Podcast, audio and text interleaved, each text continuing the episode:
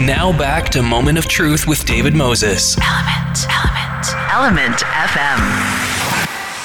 FM. Welcome back to Moment of Truth. I'm your host, David Moses. You're listening to Element FM in Toronto and Ottawa.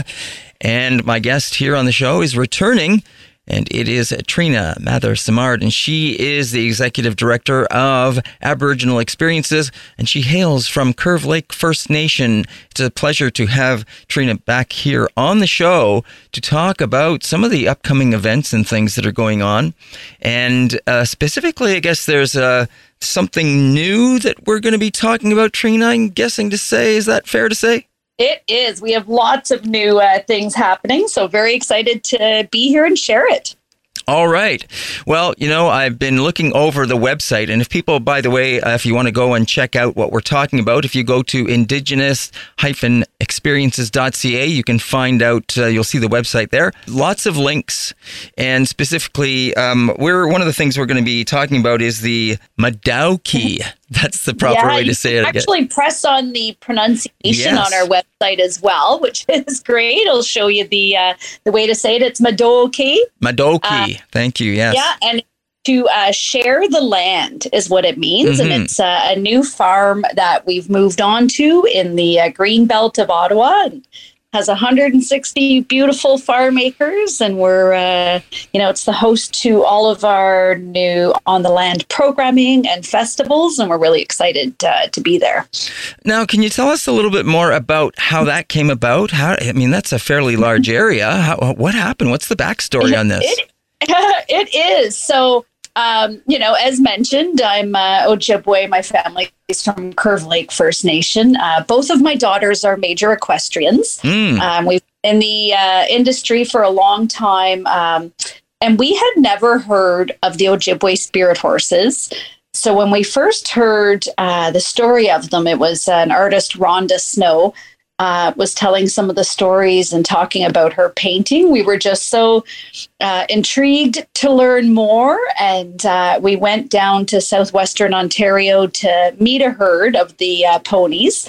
And uh, you know, I was just really inspired to, um, you know, find a home for them that uh, you know also worked for us. And we started kind of looking at farm opportunities online, and uh, this farm was listed uh, by National Capital Commission. It used to be the Lone Star Ranch, like Lone Star Restaurants. Hmm.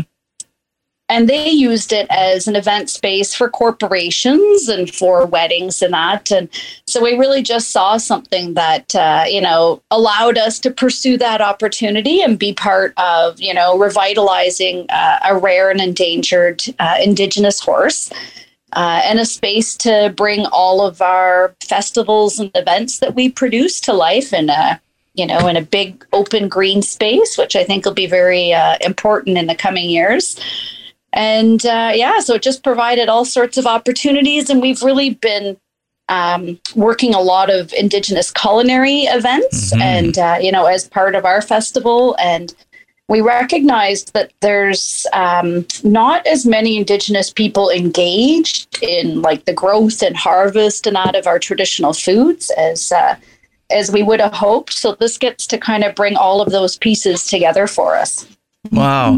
Uh, what a great story in itself. So, what you're saying is that because you were introduced to the idea of, of finding a a home for these Ojibwe spirit horses, it Yes. it's inspired this whole farm now that you are using for so many other things.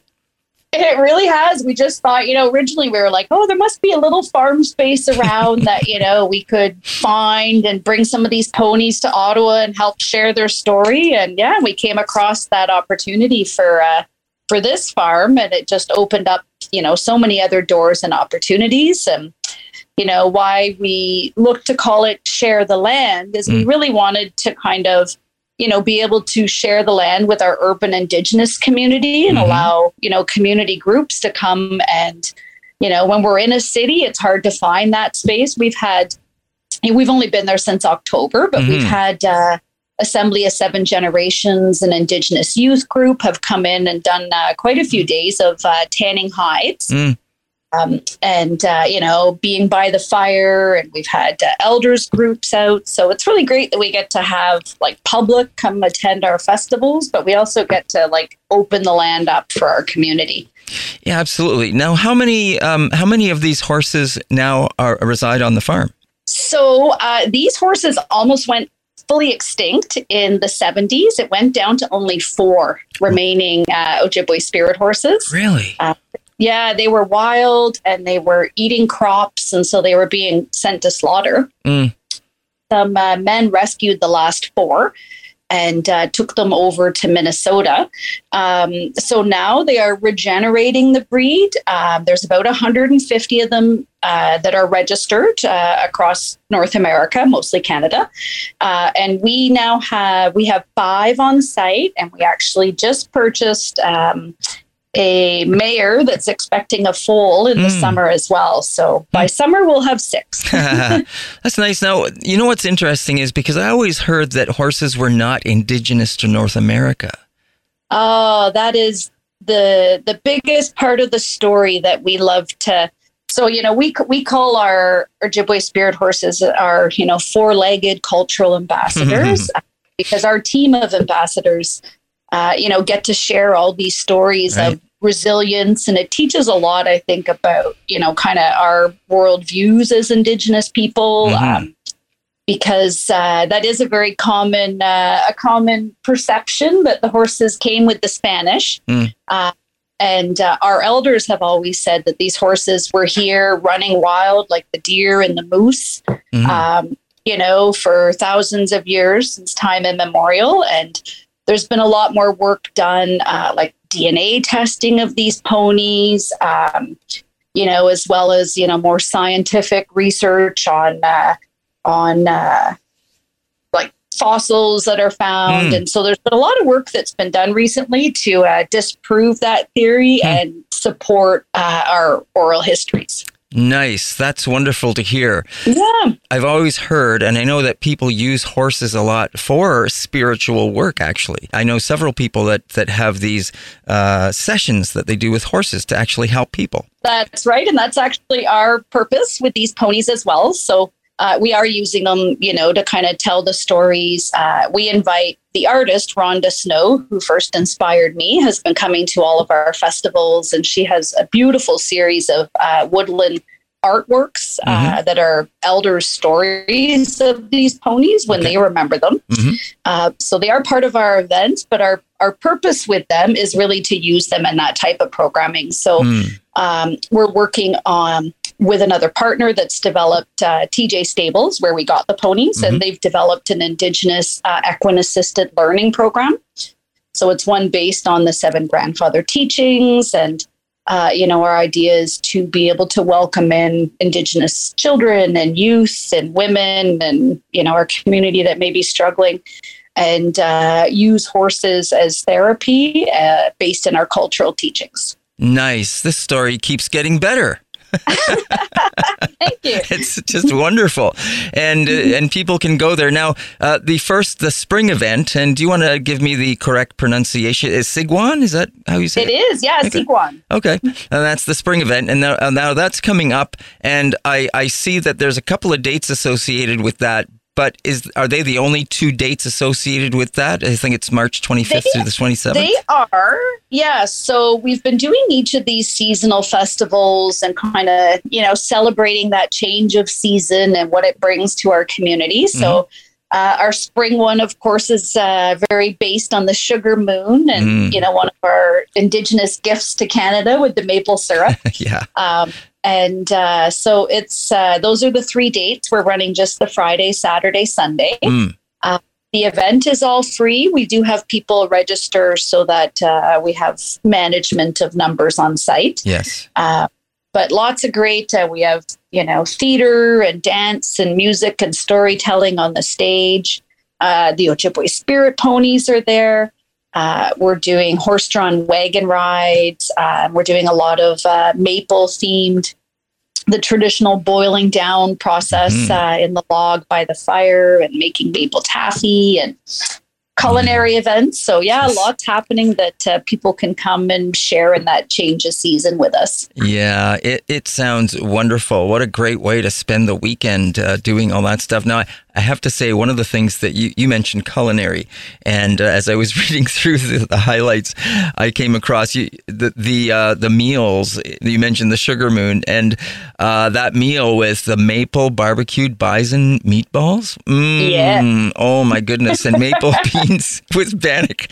Holy smokes! Now that comes with with a cost of twenty bucks, but what a what a well worth uh, twenty dollars spent on that. You you know, especially out just experiencing that outside, and uh, just taking that in. That, what a great experience! It sounds like a wonderful time for people to uh, you know to really experience that spring because there's nothing like experiencing that because it, it's it's kind of like that welcoming into you know rebirth and and the renewal of of things to come, right? That's it you know? So that's why we're so excited with the farm is it just really gives us that opportunity. We've always done the summer solstice indigenous festival but this gives us an opportunity to really you know share the land and, and introduce you know all those changes that the seasons bring. And it's uh, it's been a great way to just you know find new ways to help share our culture and and uh, teachings.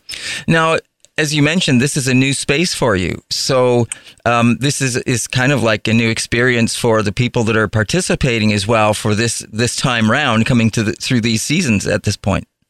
Yeah, absolutely. We just moved on to the farm October 1st. So all of this is uh, brand new for us. And, you know, this will be the first time uh, that we're doing the spring celebration. So it's, uh, it'll be brand new for our visitors as well.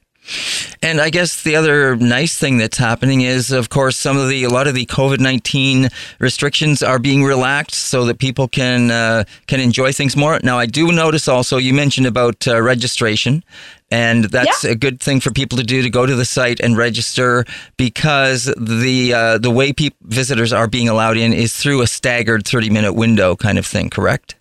It is, yeah. So, uh, and we did move back. We were going to do this event a little earlier in March, and we did move it back to where the restrictions were lifting so that, uh, you know, we're not requiring uh, vaccine uh, proofs and that that uh, we did before, but we are still trying to manage and keep it, uh, you know, people are just returning to these live events. And so we want to keep it as, uh, you know, safe and healthy as possible. So we are uh, allowing just 100 people in per half hour.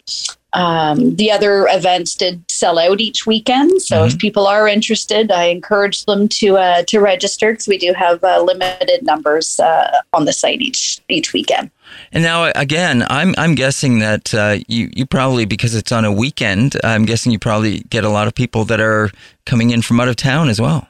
We do. Uh, it's it's actually been a great thing for us because with Summer Solstice uh, Indigenous Festival being free, uh, you know, we always had like fifty thousand people, but not really a great idea of where everybody was coming from. So. One, one benefit I do have to say of the uh, pre-registry is at least uh, we are getting a sense even uh, you know we're about 80% local residents and we're getting about 20% uh, that are coming out of town. So tourism's starting to rebuild uh, a little bit which is great. Okay. You're listening to ELMNT FM in Toronto and Ottawa. This is Moment of Truth. I'm your host, David Moses. My guest here on the show is Trina Mather Simard. She is the executive director of Aboriginal Experiences, and you can find that online by going to indigenous-experiences.ca, where you will find everything you need to know about what we're talking about today and many, many more things that are coming up throughout the year because there are seasonal festivals that take place. Now, uh, Trina, you mentioned the summer solstice, and uh, that's something else that's going to be new on this this uh, terra, this area uh, and farm coming up this year, right? That's right. So we've been doing it. Uh, our last live event, of course, was 2019, and we were at uh, Vincent Massey Park in Ottawa. Uh, we've been virtual the past two years, so this will be uh, the first year that we're moving solstice to the farm. So, very excited by it. It was uh, what we envisioned when we first visited the farm. So, How many v- visitors might come to the summer solstice or have come in the past? So when we did our last live event, we did have about fifty thousand. Right. Um, considering it's June, we, you know, uh, I, I don't know what we'll be allowed to have a visit in person by then, Mhm, but right. things are opening back up. So, Yes. you know, even if we can have fifteen or twenty thousand uh, Sure. join us this year, we'll be uh, we'll be thrilled. And we are going hybrid in that, uh, Mm. you know, some of our programming will be online again for Sure. those that uh, aren't yet able to uh, visit us in person. So we'll uh, have a bit of both this year. I'm guessing that that might be something that's probably going to stick around now that we're so used to that, and I'm I'm guessing it also uh, opens up the audience and the ability for events like this to go international. That's so true. So it's actually created, I mean, we're super happy with the success of our virtual events. Mhm. Um, we had over 2.6 million people participate online last year, which is incredible. That is incredible. Um, it is. Uh, however, it does present a bit of a challenge because there's, you know, as a free event, there is costs Mm-hmm. To, uh, you know, producing a digital event Yep. as there is a live. So now we have to, you know, somehow do both Yeah. because, um, you know, it, it, like you said, we've just built this incredible audience um, that have, you know, participated and that we want to keep engaged. Mhm. Uh, so we've been really fortunate that uh, corporate sponsorship has, uh, you know, really helped us to be able to to do both this coming year and our partners and that. So Mhm. look forward to that being probably a, a big part of our future. Right. And do you have the date set for that event yet? Absolutely. So we are going June, starting June 1st Mhm. uh, for our virtual components. Okay. And the live event uh, at the farm will kick off on June 21st and go until June 26th. Nice. That's great. You have seasonal uh, events that happen, and we're coming into spring, the Sigwan Spring event. Uh, there's a, how do you pronounce the, the winter? P- Pibon? uh, Pibon, Uh, and um, we had the autumn Tegwagi, Mm-hmm. Uh, and so we did that one in October and Pibon in winter, and uh, and then we have this one coming up. So we are hopeful. Uh, you know, we've uh, applied for funding and support to continue that series. It was Mhm. something that we were uh, supported to do this year because we could deliver it, uh, you know, in a COVID restriction type of way. Mhm. Um, so yeah, hopefully that's something we're working really hard on being able to continue and uh, and open our doors more regularly at the farm for for these celebrations. Right. Now, you mentioned, you know, costs involved even with putting on a virtual event. And I'm just wondering now, so is there a way for people, if they want to make a donation? In fact, I'm looking at a, uh digital gift card, I think, right now online that you have. Absolutely, so, and we do have. Uh, we are actually going to add uh, a donation section for the Mhm. horses. Uh, we've been putting together that program so that people can can kind of support the ongoing care of the ponies. Mhm. Um, and another great way to support, as you mentioned, we do have a uh, that virtual gift card. Our marketplace is a big part of our live events, but it is available online, our virtual marketplace. And there's over 40 Indigenous vendors in there from all across Canada. And, uh, you know, these are small businesses who used to travel the powwow trail and set up, and, you know, it was their livelihood. And it's uh, obviously been very challenging for them the last couple of years. So, you know, a great way to support multiple small Indigenous businesses is through the marketplace. Right. And if people want to uh, look at the space, I guess they can probably Google it. But the Mādahòkì Farm is located at 44420 West Hunt Club Road in Ottawa. If people want to register, there's a, if they go to indigenousexperience.ca site and then just scroll through, you'll see that there's uh, there's many things you can click on and pull down, and then you can get to the appropriate area that you want to look at and you can register uh, with a button there as well. As we mentioned, there's some great stuff going on uh, throughout these festivals. So a good idea if you're thinking about going that you you should do it sooner rather than later. Uh, try to make all those arrangements so that you don't uh, miss out because there will be some restrictions still, as mentioned, uh, kept in place. A staggered entry of 30 minutes uh, windows and. Um, it takes about two to three hours, I understand, to go through, is what you're saying. Yeah, that's what we're, you know, we do have some that like to stay and enjoy the day, but Yeah. I think to be able to catch most of the, you know, programming and interact and shop that at least a two to three hour visit. Yeah. You mentioned the culinary experience. You've got the painting workshops. You got beading workshops as well. The Indigenous marketplace, which you pointed out, because there's these uh, these wonderful marketers that uh, that bring their Indigenous wares and and uh, set up shop there. And then, of course, you can always know what can people do with the Ojibwe horses, the spirit horses. Uh, are they able to interact with them, or are they just wandering out in the fields and Yes, so uh, they do. We we have one who's quite friendly, who we bring out on the lead, and everybody likes to pet, snuggle, and selfie with her. that's great? um, and uh, and we have the four boys in the field. Uh, they come up quite often to interact, but uh, I swear they they save it for our festival weekends to put on some real shows. Everybody's always, you know, capturing footage of them running and rearing and playing. They're quite playful. Um, so uh, yeah, so we do have you know where you can kind of meet and touch, and but uh, a big part of what we have at the festival. Uh, in addition to seeing them, is the stories and the Mm. art of Rhonda Snow. Mm, So she goes on the stage three times a day and she does these beautiful paintings. And it's all of our elders' uh, memories and stories of these ponies when they were wild. And so it's kind of all of her traditional knowledge, but, you know, shared with these beautiful, colorful. Uh, you know, images. And so there's both the meeting the ponies and you get to learn uh, some of the history on them too. Right, right. Nice. That sounds great. And plus, uh, for this specific uh, spring festival, you do get to uh, actually take part in the traditional maple syrup making demonstration. You make you make uh, maple syrup taffy. Uh, that's that's great in itself. Um, and I'm guessing you're tapping this, the trees locally, of course. Uh, we are not actually Oh. out, out of all that property we have. There is no maple, uh, Wow. amazingly. However, a big, uh, you know, part of what we try and do is support Indigenous. So Mhm. it is all Indigenous sourced. Uh, you know, the maple that's cooked with the beans and with the meatballs is Indigenous sourced and tapped uh, uh, maple syrup, as Mm-hmm. Right. well as you know everything that we'll be demonstrating. Even the beans as part of the meal, they're Mm. actually traditional beans Ooh. grown in Tyendinaga Nice. uh, by one of our suppliers. So although we cannot tap ourselves, we ensure that uh, that we're supporting that indigenous product as well. yeah, yeah, great. Is there anything else you want to share about the upcoming uh, summer solstice for this year?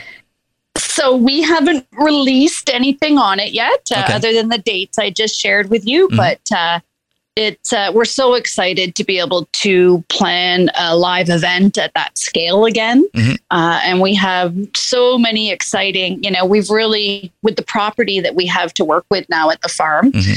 You know, we're able to just create all these really unique programming spaces and ways on the land to engage our audience. So Mhm. it'll be a completely different. Uh, uh, improved experience even to when uh, our audience joined us at Vincent Massey. So a lot of the main things returning, like our pow, you know, having our competition powwow, Mm.